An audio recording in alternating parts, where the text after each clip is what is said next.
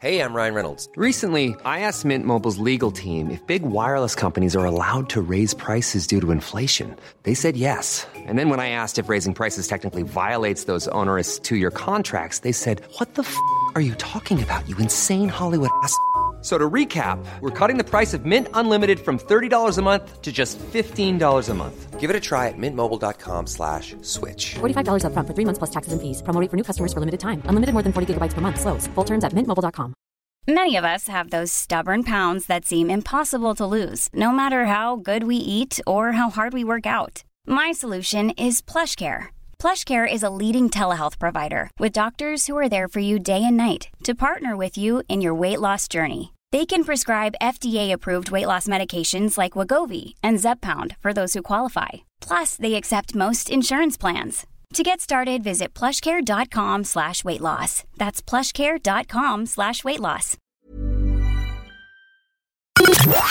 The Opinion Line on Cork's 96 FM. The number of people who had died by the time an ambulance got to them, that has increased over the last 8 years, according to figures from HSE. Last year, for just over 1,100 calls made to the National Ambulance Service, the person was dead by the time the ambulance arrived at their home. That's up 100 on the 2022 figure. 1,000 people in the course of 2023 for whom an ambulance was called, or they were dead by the time the ambulance got there. Go back to 2016 and the total for the year was just over 650, so there really is an increase. Look, some people are just not going to make it. That's true. They're just not going to make it, and the ambulance will be on its way, and with the best will in the world, If Max Verstappen was driving the ambulance, it wouldn't get there on time. But these figures were released to the leader of the Aontú party, Peadar Tobin, who joins me. Peadar, I expect you'd have to acknowledge that if Max Verstappen was driving some ambulances, the poor person wouldn't make it. That's going to happen. Good morning. Good morning, PJ. Yeah, no, you're right. Unfortunately, there are going to be cases where ambulances are called and the person will die before the ambulance arrives. And that's just the way of the world. And that's just, you know, the nature of illnesses or accidents. But what we see here is that, you know, there's been a massive increase in terms of the number of people who are dead before the arrival of an ambulance, just in the space of about 8 years. And Aontú has been tracking these figures and tracking a number of different performance indicators in the health service over the last years to identify what are the serious difficulties. Last week, we brought to people's knowledge the fact that GPs were no longer taking people on their lists, and that in many cases it would take about a week for a person, or even 10 days for a person to get a GP appointment.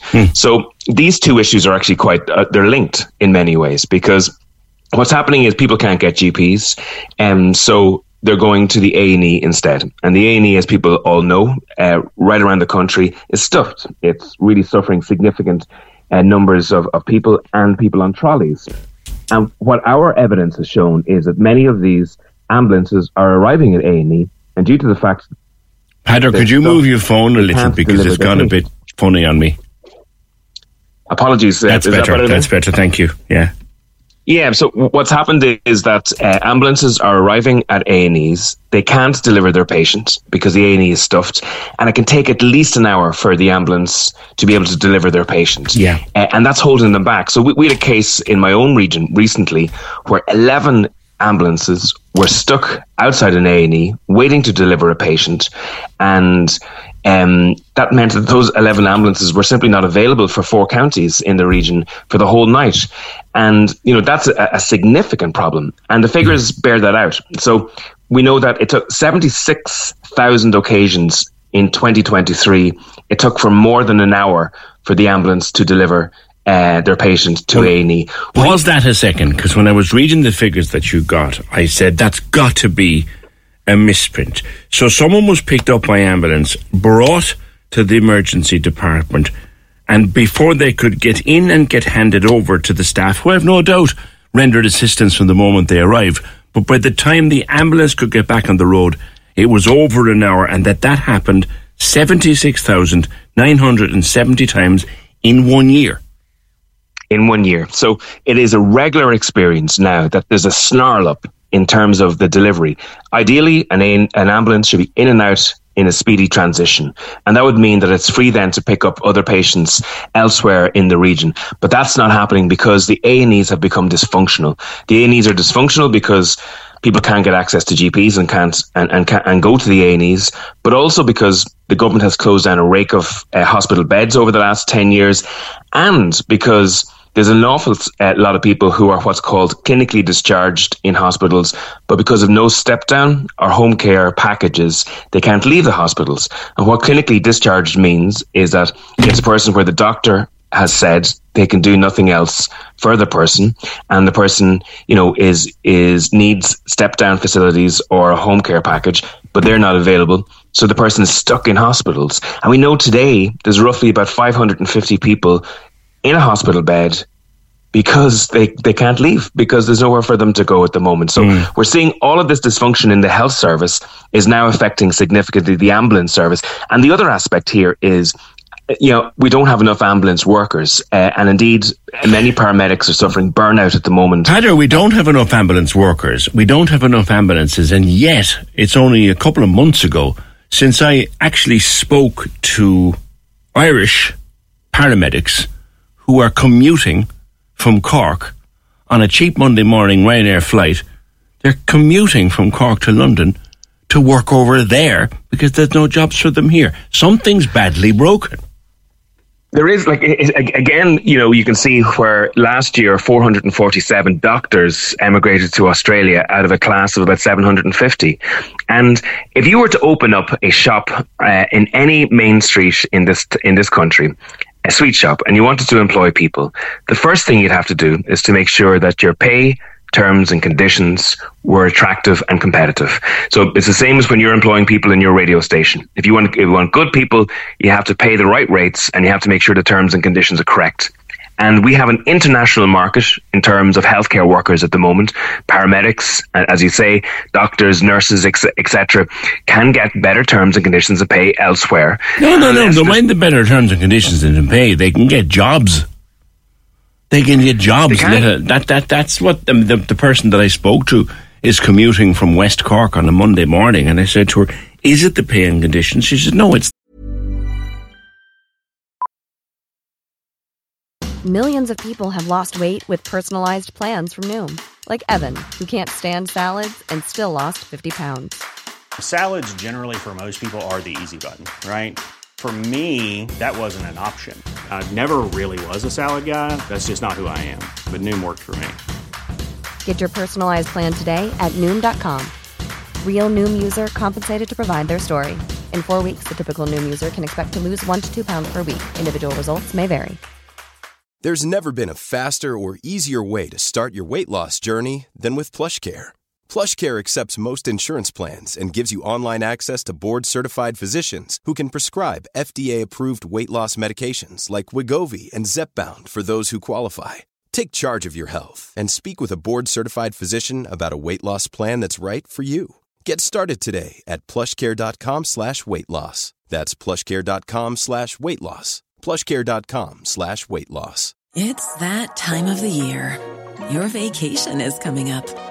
You can already hear the beach waves, feel the warm breeze, relax, and think about work.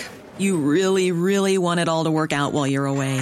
Monday.com gives you and the team that peace of mind. When all work is on one platform and everyone's in sync, things just flow. Wherever you are, tap the banner to go to monday.com.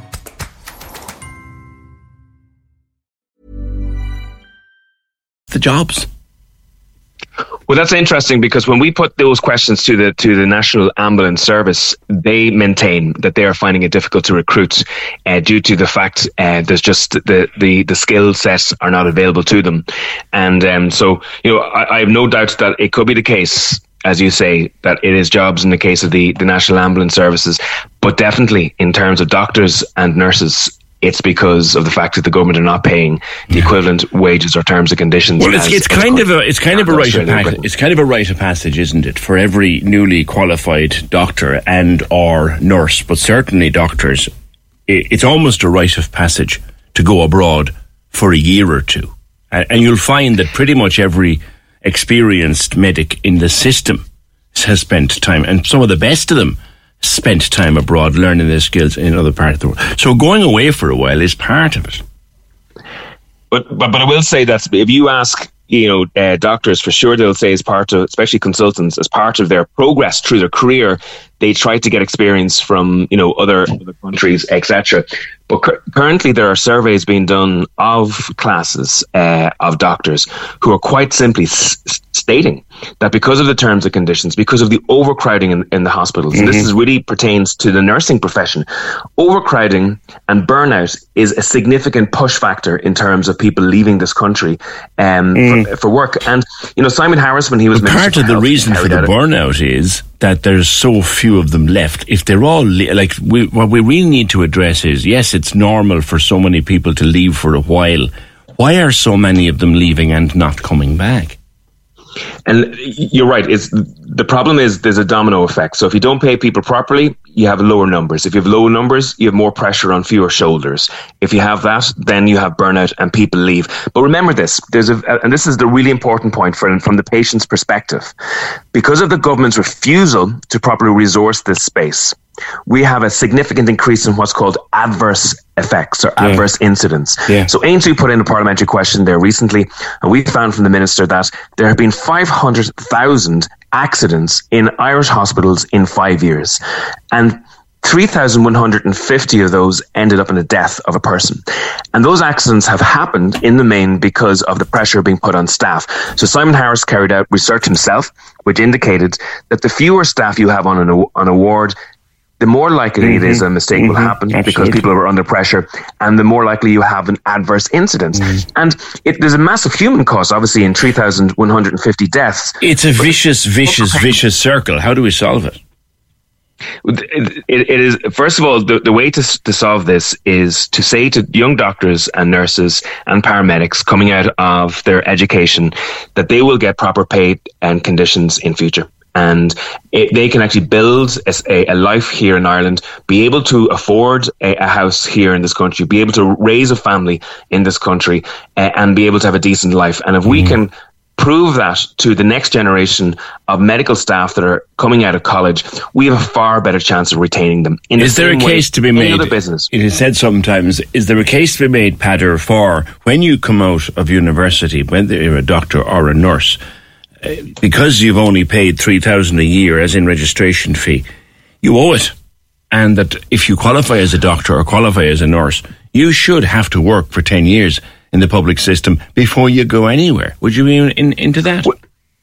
I would be definitely sympathetic to the idea that if a person's college fees were paid in the main by the citizens of this country, that there is a responsibility on the staff member to be able to commit to a number of years within the Irish Health Service. I do think that there is a moral justification for a young person maybe having to spend 5 years within the Irish Health Service at least to make up for the investments that we, the citizens, have made in their career. In many other countries, people get loans out for their careers, and those loans are repaid back over 20 and 30 years as a form of nearly taxation on their salaries. But I do think that the first port of call is that the fact that we have a government who actually tolerates this level of dysfunction. And I don't think they do it fully by accident as well. They'll tell you, they'll give you tea and sympathy and excuses and reasons. Many of these ministers are fluent in excuses. But the truth of the matter is they have allowed a two-tier health service to exist, where many of these people, many of their voters, many of themselves rely really on private health services, don't suffer the same level of waiting lists or difficulties gaining access to health care. And as a result, I don't believe proper delivery of public health care is a priority for these politicians, because this situation has been allowed to exist over the last 10 or 15 years. The problem is it's getting worse because of the massive population increase in the last 2 years. All right. I'll leave it there for no reason other than time. A leader of Aontú, Peadar Tobin. Good to have you on The Opinion Line. Cork's 96 FM.